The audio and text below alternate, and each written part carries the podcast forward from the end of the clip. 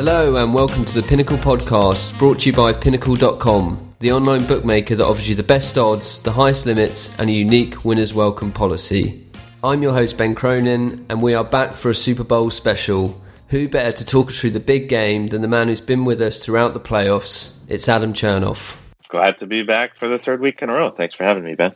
I was going to say, I think uh, congratulations are in order on your, your Pinnacle Podcast hat trick.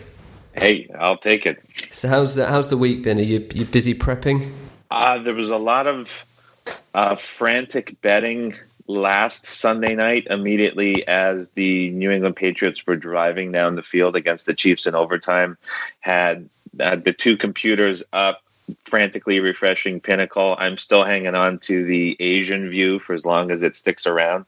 Uh, so I was waiting for these lines to jump up, uh, refreshing it, and was able to jump on some pretty early numbers right as they were posted.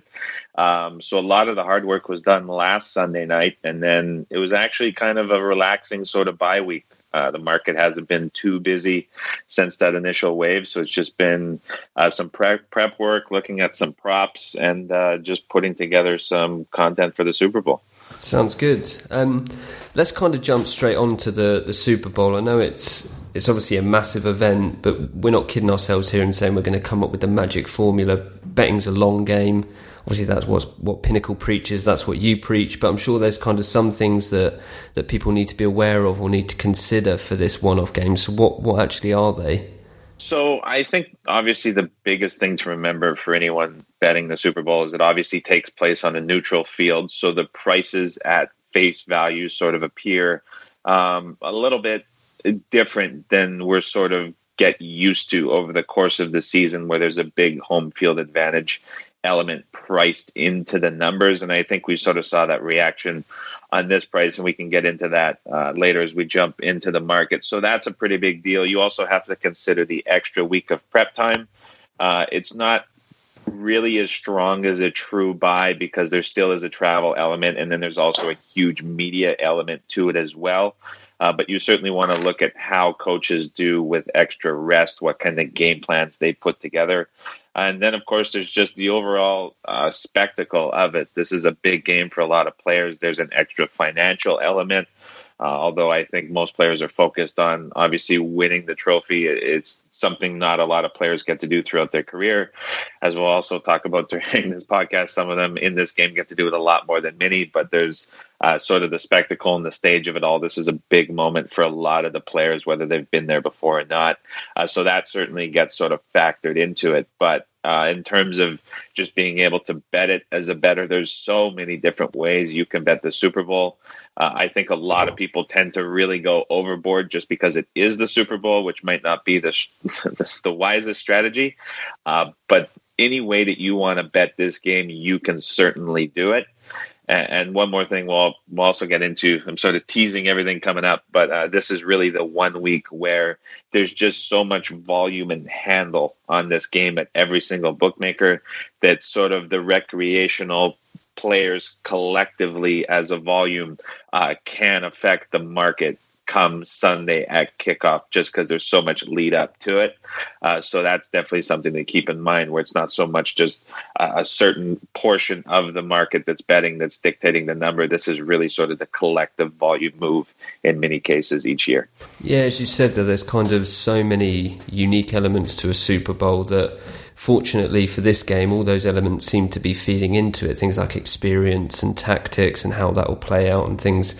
But so to, before we kind of actually get into the actual game itself, let's talk a little bit about each team's kind of season and, and where they've come from and where they're at now in terms of their their regular season and the postseason as well.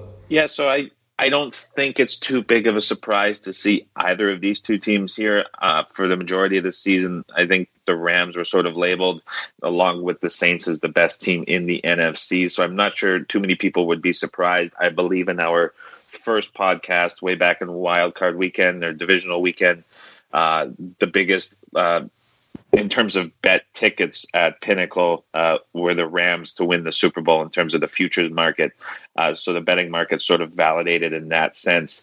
Uh, in terms of a numbers perspective, though, uh, the Rams really outclassed the Patriots at every single sort of meaningful metric. If you look rushing and passing offenses in terms of success rate, efficiency, the Rams are higher than the Patriots. Uh, if you look on defense, uh, Patriots have a little bit of an edge in the secondary, but uh, on the other side of the ball, defending the rush, Uh, certainly uh, edge to the Rams there, although both of the teams have it as their weakness. But then in terms of in the trenches, Rams number one offensive line in the N F L, and then their defensive line uh, ranks inside the top ten.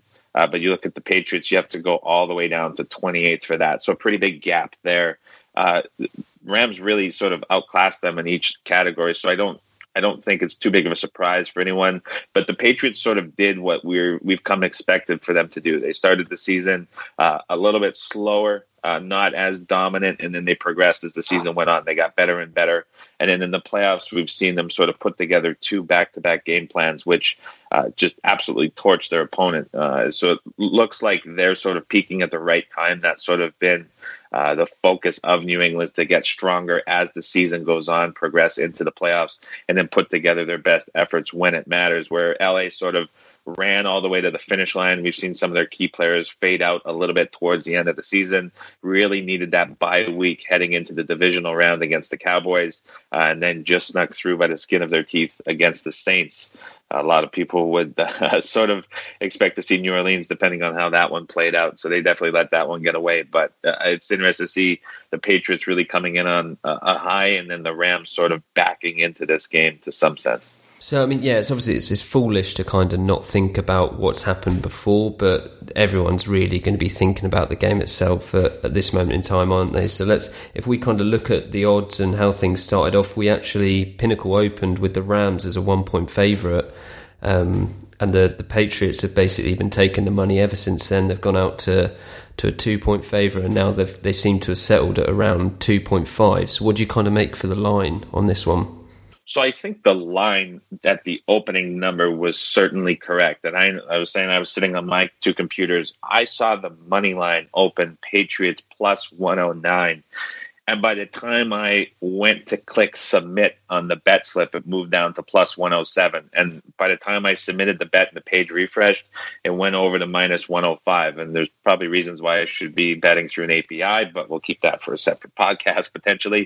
Um, but this one moved instantly. And then I think it was just the culmination of what happened on Championship Sunday uh, and just the overall take for the Patriots, but also knowing that the sort of the recreational volume uh, that was going to come in on this market was going to drive the New England Patriots up in terms of price. And there's that home field element I said doesn't really exist. So this is really sort of a true power ratings number. And anyone that puts together any sort of meaningful power ratings during the N F L season would be extremely hard pressed to argue that the Patriots on a neutral field in terms of talent and skill would be priced higher than the Los Angeles Rams. Really the only position where New England arguably has an edge over the Rams is at quarterback. I've certainly been down on Jared Goff, I believe rightfully so. Tom Brady not having uh, his best season in terms of career numbers, but I think that's the one edge that they have, and a lot of people put some stock into that. Uh, but certainly there's sort of that experience narrative that is driving a lot of this price move.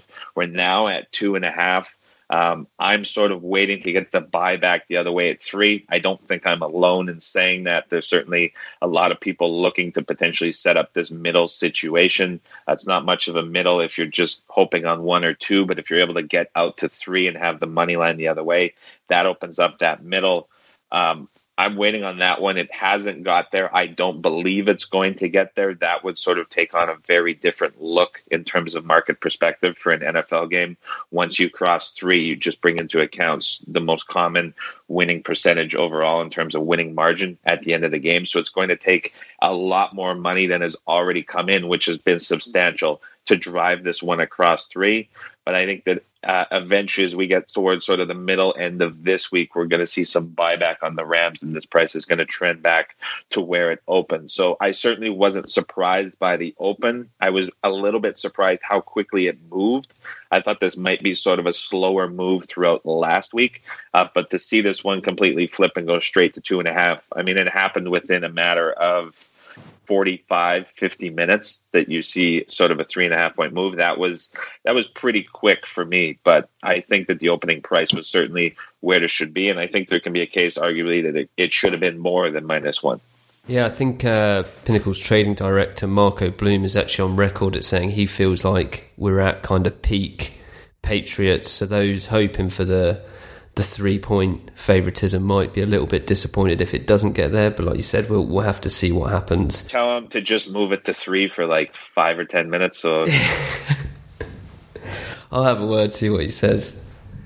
Um I mean, the, the Patriots are obviously, a, they're a public team and the money's going to be piling into them, and that potentially kind of distorts the market. But if you're saying the Rams obviously have, have a decent chance, how do they go about and win the game? So this from like a, the football fan in me is not really excited to watch this game. Um, I Maybe that's part of me being a Jets fan. Maybe it's just sort of my disdain for the Patriots overall. I would have loved to see like a, a Rams-Chiefs or a Saints-Chiefs Super Bowl. So this is sort of like the third option I was hoping to see from a fan perspective.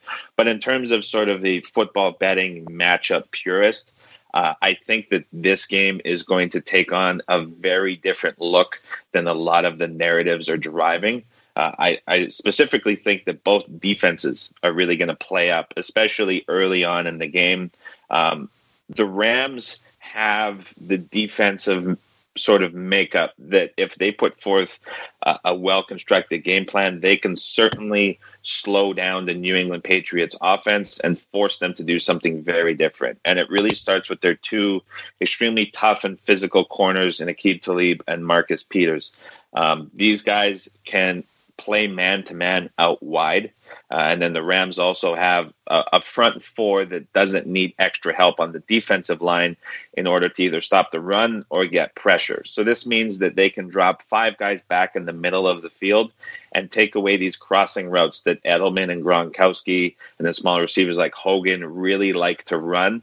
And that sort of becomes Brady's uh, option off of the run. Uh, another thing I don't think people are really giving enough respect for is the speed that the Rams have when it comes to closing in on tackles, something we've seen uh, the Patriots go to all season, but very much so in the last two playoff games as passes out to the running backs. Uh, and they've gone against the Chargers, who we talked about, who were in a very uh, dedicated zone defense. And when you're in a zone defense, you can see that running back pass. And the Chargers failed to adjust, and the Patriots just took whatever they wanted. Against the Chiefs, uh, who were a very heavy man cover front, the Patriots, if if there was an opportunity over the middle, they took that through the pass. If the Chiefs went back and played the middle and were and a little bit more of a uh, giving them a little more cushion off the line of scrimmage, then they looked for the running back out of the backfield. So the Patriots just kind of went back and forth, taking what they wanted. Against the Rams, uh, they can leave those two corners outside to take away sort of that deep pass or anything along along the boundaries. And then the five guys in the middle clog that up. But where where the Rams sort of have that third step up to counter what New England does is if New England goes to White out of the backfield with a pass, these guys are really, really fast at closing out that tackle. So that turns sort of the six, seven yard gain into the three or four yard gain. And it really reduces the effectiveness of sort of that safety valve that New England has out of the backfield and White when there's nothing downfield.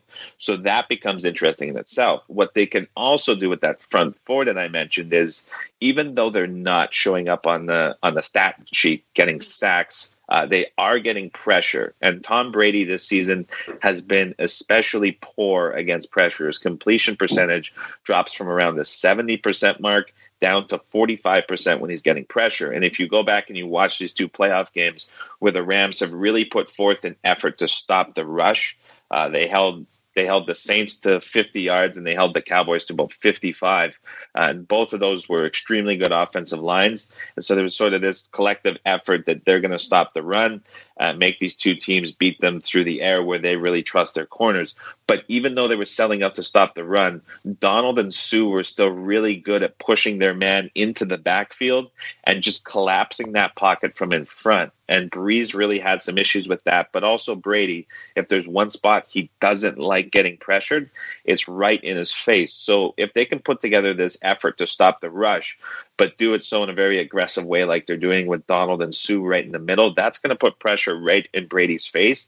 And I think it's enough to make him uncomfortable, uh, where if they're going to have to look to have success out wide uh, and not have those easy passes over the middle where they just switch based on what the defense is showing them, then New England's going to have to get very creative and do something very different on offense. So I certainly think that that's a big advantage that the Rams have in this game. Being able to kind of do something different or change up. Obviously, we're we're talking about Brady and, and Belichick, the the duo. There's four Super Bowls in five seasons, nine together. There's massive amounts of experience there. Contrasting with Goff, who kind of has, let's be honest, struggled in his only postseason appearance last year. So, how important is the experience going to be there? So I, I certainly think the experience is like the driving narrative behind the Patriots. If somebody's handicapping the Patriots in this game, they're probably pointing to the experience as sort of the crutch of their handicap. And there's certainly importance to that uh, to an extent. But I really think that if they're going to have success, they're going to have to put together a very up-tempo offensive game plan. Uh, if you're going to stop a pass rush, if you're going to tire out a defense, if you're going to sort of take advantage of corners who are consistently playing man, uh, you're going to want to play very quickly. You're going to want to play up-tempo. You're going to keep those guys on the field. And if there's somewhere that the Rams sort of have a weakness on defense, aside from potentially stopping the rush when they're not selling out to do so, uh, it's certainly the depth. They play with a lot of the same guys on the field, snap after snap. So if New England is is smart enough, which I certainly think they are, we're probably going to see them at some point during the game switch to a very up-tempo style of offense. Uh, they're going to get to the line of scrimmage very quickly, get the ball uh, in Brady's hand, get it out to one of the running backs quickly to sort of negate that pass rush, tire out the defense. You, you look at what they did against Kansas City. Uh, the Chiefs had a very good pass rush going into that game that we just didn't hear about for the game. And when it came down to late in the fourth quarter and then the drive in overtime when these guys had to step up, they were absolutely gassed because New England had run ninety plays up to that point. I think they finished the game with ninety-four plays, which is ridiculous. So New England was certainly experienced enough to put together the game plan against the Kansas City defense. So I don't have any doubt that they can do so against the L A Rams defense. It's just a matter of uh, how aggressive they're going to be on offense and how aggressive the Rams are going to be in terms of getting pressure on Brady. And some people say kind of the reason Brady seems to be so successful in the in the postseason that he's he appears to play like a, a safer style of football and does well to protect the ball. And if someone's looking towards the totals market, which I mean it's dropped from opened at fifty-seven and a half, it's gone down to fifty-six. If they're putting their attention on totals, what kind of thing should they be thinking about there in terms of, in terms of the matchup? So I think if you're putting to- your focus on the total, on the full game price, it's awfully difficult to really find an edge. The biggest one for me, and it was sort of my main bet of the Super Bowl, I took under twenty-nine and a half right as it opened. Uh, again, I was refreshing those numbers like crazy. So I took that uh, right away, and then I took under twenty-eight and a half as well. And twenty-eight and a half is still pretty reasonably priced. But I think that that's where sort of the advantage lies, either in the first half or the first quarter going under. As you mentioned, uh, Brady has been slightly more conservative in the playoffs, and that's actually very well documented. Uh, since he took over as the Patriots quarterback uh, almost two decades ago and, and paired up with Belichick, uh, they've only scored three points total in all of their Super Bowl appearances in the first quarter. So they're notorious for starting out really slowly uh, and just really conservative as, as well. And that's a big difference from what they do during the regular season. This year, they were the second Uh, highest scoring first quarter team in the N F L. And it wasn't very different from what they did in past seasons. They made the Super Bowl where they were consistently in the top five. So this Super Bowl for them takes on a very different look. And I think that that sort of accelerated even more this game uh, in the Super Bowl this week, because there's so much uncertainty about what the Rams are going to come out and do uh, with the extra week to prepare. These are two brilliant coaches, and they know if they put forth the same sort of effort and the same sort of game plan, uh, they're going to get beat up and eaten alive. So I think that there's sort of a hesitation factor uh, from Belichick where he waits to see what the other team is countering with and how far it differs from what they typically do, so he can sort of get a read and be comfortable for the rest of the game. So I think if we're going to see uh, sort of a tighter first half, we might see things really open up in the second half. uh, much like we did against the Chiefs. But the Patriots entered that game last week with a game plan where they sort of dominated the first half, controlled the possession, and then the second half it really opened up. Uh, in this game as well, I would expect uh, a very similar thing to happen. And that the the numbers we're looking at and kind of trying to analyse the game into more detail, we can begin to get a, if you want to call it, like a more professional approach to it. And as you said, there's there's plenty of recreational money that could potentially kind of confuse things when it comes to the market. So I'd be interested to to get your insights on the what the bet share stands at at the moment, if that's all right with you. Do you want me to guess, or you want me to sort of let you let you lay it out there? Um, we can play a little bit of a game, actually. Let's so let's go with the money line. Where do you think the, the split is on that?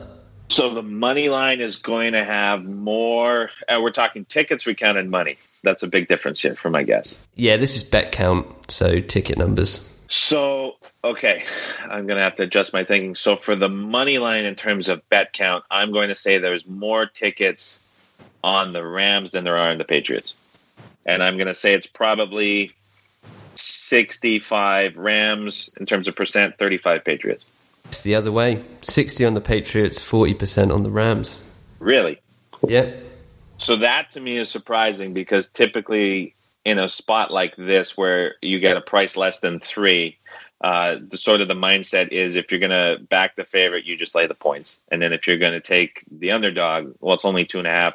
So you're only dealing with one or two, which account for about four percent historically of N F L outcomes, that you're going to sort of just take the money line, because the chances of a team uh, covering but not winning as a two and a half point underdog, you're only looking at about four games out of every one hundred. So that's certainly interesting that it's the other way. Now, I'm guessing that the point spread is probably eighty-five fifteen in favor of the Patriots.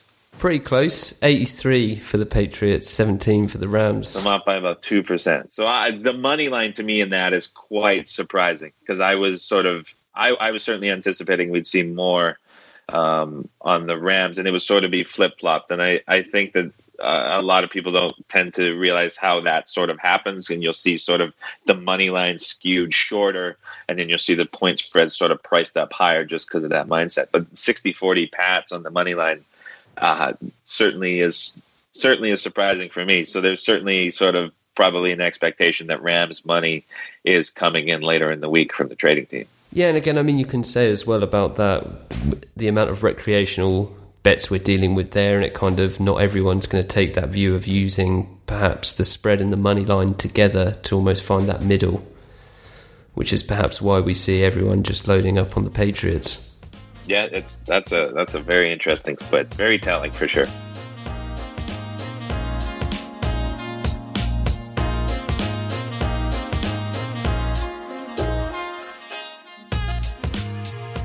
So on the other side of the market, we've kind of talked about the Rams and their potential there. If we kind of now focus on the Patriots, what what are you thinking for them?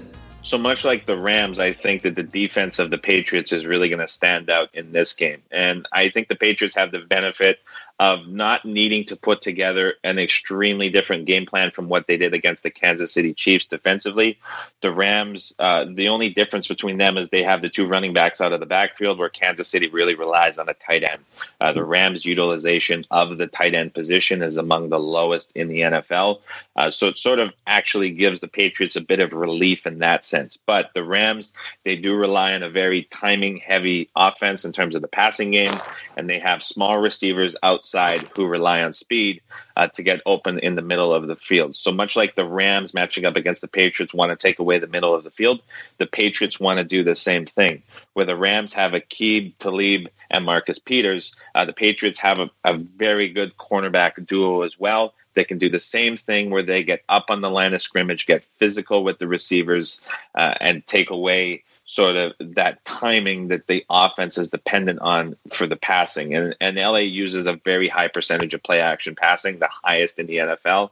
So if if these J C Jackson, Stephon Gilmore are able to bump uh, Cooks at the line of scrimmage, able to throw off the timing, that really puts Goff holding the ball in his hand for sort of that split second longer, where he becomes susceptible to pressure as well. Much like Brady, Goff tends to drop down significantly, again, from about sixty-eight percent completion percentage all the way to the mid forties. So when he's under pressure, it's, an, again, a significant drop-off.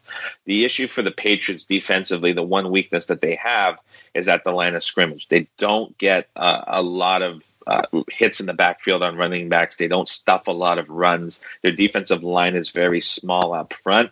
So I think that rather than sort of getting abused by these running backs, either Gurley or Anderson, behind the great Rams offensive line, they're going to get very creative on defense and put forth a lot of different looks.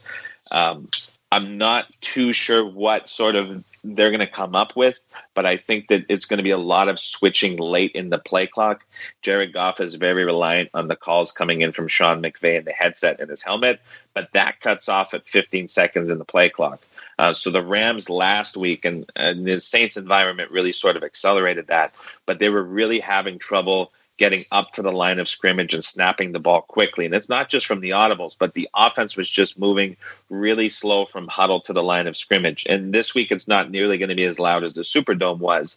Uh, but I have a feeling that that sort of plays over and there's something more to that. And it's just a communication thing throughout the team and how reliant Goff is in these pressure situations on what's coming in from McVay on the sideline. So I think we're going to see a lot of late switching, a lot of late audibling on defense from New England in order to sort of make up for their weakness, which is right on the defensive line against this offensive line. Um, Another thing I think sort of getting overlooked, and it's really dominated by the McVay as an offensive genius, is how conservative his play calling has been uh, in these last two playoff games. It's his first run deep in the playoffs, and we've really seen him tighten up. And a lot of people will sort of highlight the key plays, the fourth downs, he didn't go for it, uh, some calls on third downs. But I, I really equate conservative play calling to the familiarity and lack of taking risks. And if you watch what he's done, uh, not only just in these two playoff games, but late in the season as well, where there were some important games, the scheming and offensive plays that he's putting together are extremely repetitive. He's relying on a lot of the same plays, a lot of the same styles over and over and over again. And Belichick is as good of a coach at breaking down what an offensive play, offensive coach is doing on the opposing sidelines and coming up with a way to take away the strength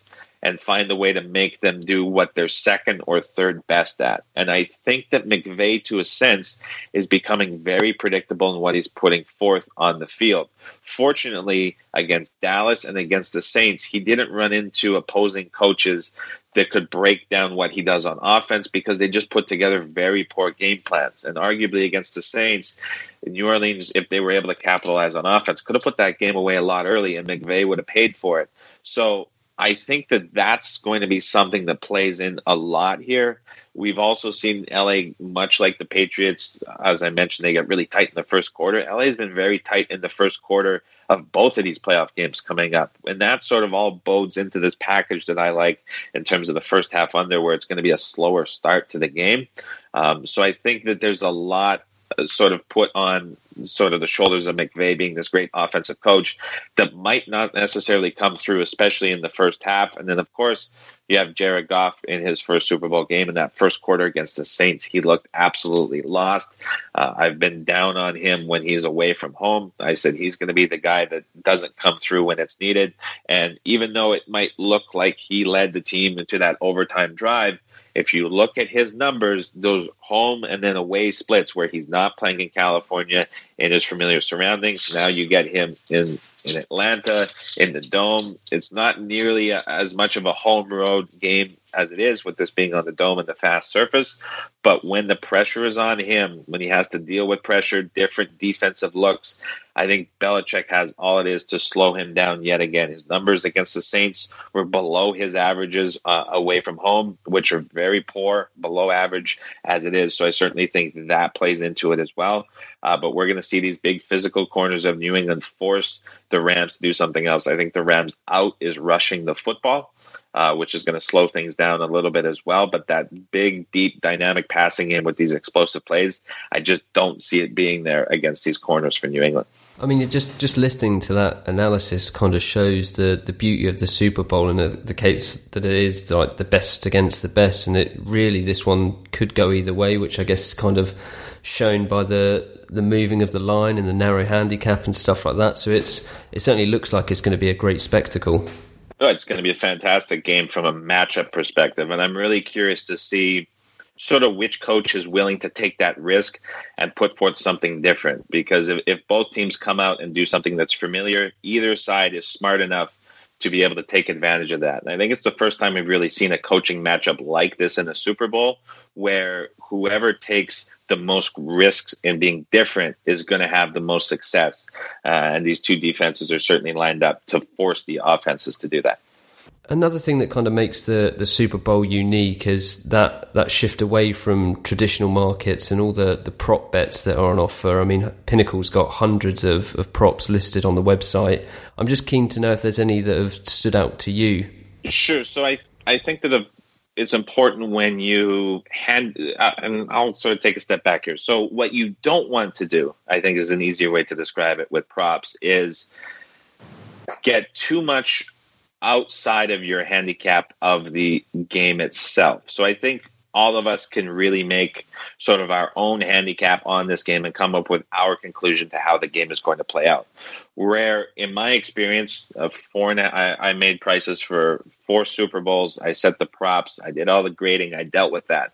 Where I saw people really get burned was they would place a large bet on the game, and then they would go and they would play a lot of props that sort of back themselves into a corner, just because when you're looking at a prop by itself, the way that it's worded and the way that it's presented really forces you to think about that bet away from the rest of the game. So if you have a handicap on the game, you want to keep your props in line with that. So everything is sort of correlated to a sense in terms of a specific outcome. What you don't want to do is start going out and betting on a lot of props that seem appealing, or maybe you see sort of uh, some value and some that go directly against your handicap, and end up in a spot where some of the most common outcomes of these games uh, end up costing you money because you have the props going against yourself. So it's important when you're going into bet props to not only look for the best price and find some value, but have that dictated by a specific outcome or range of outcomes that all work together. So if you're cashing one or two of them and you bet five, you have a better chance of cashing the other three just because of how the game is going. So if you're going to structure a lot of overs, you don't want to be having unders on the game and sort of force yourself into a corner, for example. So everything sort of has to go the same way. Um, with that said, I see this as Uh, two defenses that are more willing to play sort of a containment style of defense, uh, get physical up front, uh, get not let anything behind them. The Rams play a lot of sort of this three deep zone, uh, which prevents the big play. They've been very good at not allowing these deep passes uh, throughout the playoffs. The, aside from the Ted Ginn catch, there was only uh, one more play that went for more than twenty-five yards as a pass, and both of them were given up by the free safety Joiner. So there wasn't even uh, anything deep converted on either these corners. Same thing goes for New England. Uh, nothing really deep over their heads that's been allowed, uh, aside from one or two passes. So I think that there's value in uh, the longest touchdown scored, sort of the most common numbers, forty-nine and a half, fifty and a half. Uh, really the only way I see this bet not coming through uh, is potentially if there's like a long kickoff return or a long interception return uh, for a touchdown. At which case, if you look at that, that's sort of the worry. There's certainly props on that happening as well. So you can sort of use that to your advantage and, and sort of protect that downside there. Um, but I would look for a lot of sort of first half early scoring props and maybe look to the under in that regard, um, as well as even full game to some extent, just because of how these defenses match up. I don't think either side is going to have sort of that one go-to option. And if it is that sort of one guy that emerges, it's certainly not going to be like a Cooks for L A or an, an Edelman or a Gronkowski that breaks out and smashes their, their total. I'm not saying that they won't, uh, but I'm saying that the best value in terms of looking for an over anywhere in the player props market is looking at sort of the third or fourth options, where a lot of the yardage are sort of priced on the number one or two guys.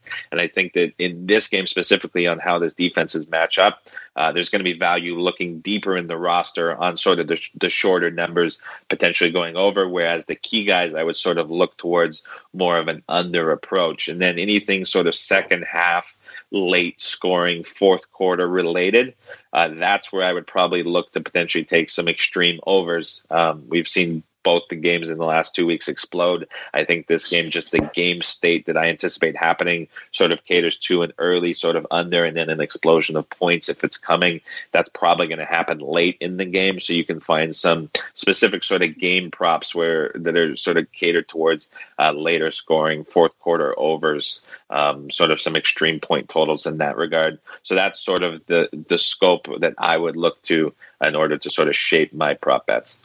Great stuff. I mean, for us, Pinnacle, we've kind of seen, you mentioned like the big names there, the the player props does tend to kind of attract the most bets, and it's it's interesting to see that Todd Gurley's actually been bet down on kind of all of his props on offer, um, so his rushing yards and attempts, and also you mentioned Julian Edelman, and people are actually expecting him to have a big game, so they're kind of going in on the, the over on his um, receiving yards and receptions. Yeah, the, the Gurley situation is interesting. It, in, in all of his interviews, he doesn't say he's injured. He doesn't say there's anything going on, and it's weird to see arguably one of the best, if not the best, uh, offensive player out of the backfield in the N F L standing on the sidelines with his helmet in his hand. Now, like, he looks like he's ready to go in. Maybe not physically, but sort of mentally, he looks like he's more than capable. And McVay isn't sort of specifying the injuries in all of the McVay interviews. He said he's just going with what feels right. Uh, and I'm not sure that C J Anderson over Todd Gurley can ever feel right. So there's certainly something going on that we don't know about, and I don't think anyone's going to know about it until after this game is over. So I'm not surprised to see sort of his numbers go down. I think there's a point where Uh, it, it goes down low enough that it's worth potentially looking to the over. I mean, it's certainly come down quite a bit. In terms of Edelman, I mean, the Rams defend the slot very well. So if he lines up inside, uh, they certainly have the matchup for that. And then if he goes outside, like I was saying, they have these two physical corners that can sort of jam him at the line of scrimmage. But he's certainly been uh, playing just sort of with that attitude that we see from the Patriots late in the season, where it's just so hard to bet against. Um, he certainly has the potential to break out, but I really think that the Patriots are going to find success uh, elsewhere on the field. I feel like we could kind of sit here and talk about the, the Super Bowl all day long, but I mean, unfortunately, I think we've kind of run out of time for today. Um, so now it's just a case of kind of sitting around and waiting for that big game. I just want to say thanks again for joining us throughout the postseason. I'm sure all of our listeners have, have found your insight incredibly useful, and uh, we'll see how everything plays out on Sunday. Well, I'm, I was glad to join you for these last three weeks, and it's sad to see football go, but uh, we got a couple months to rest up and then look forward to the season coming up. So hopefully everyone enjoyed these last couple of weeks, made some money, and I look forward to a very fun game on Sunday. Well, thanks again, Adam, and, and thanks to everyone who's taken the time to listen, and I hope everyone enjoys the Super Bowl, and, and best of luck with your bets.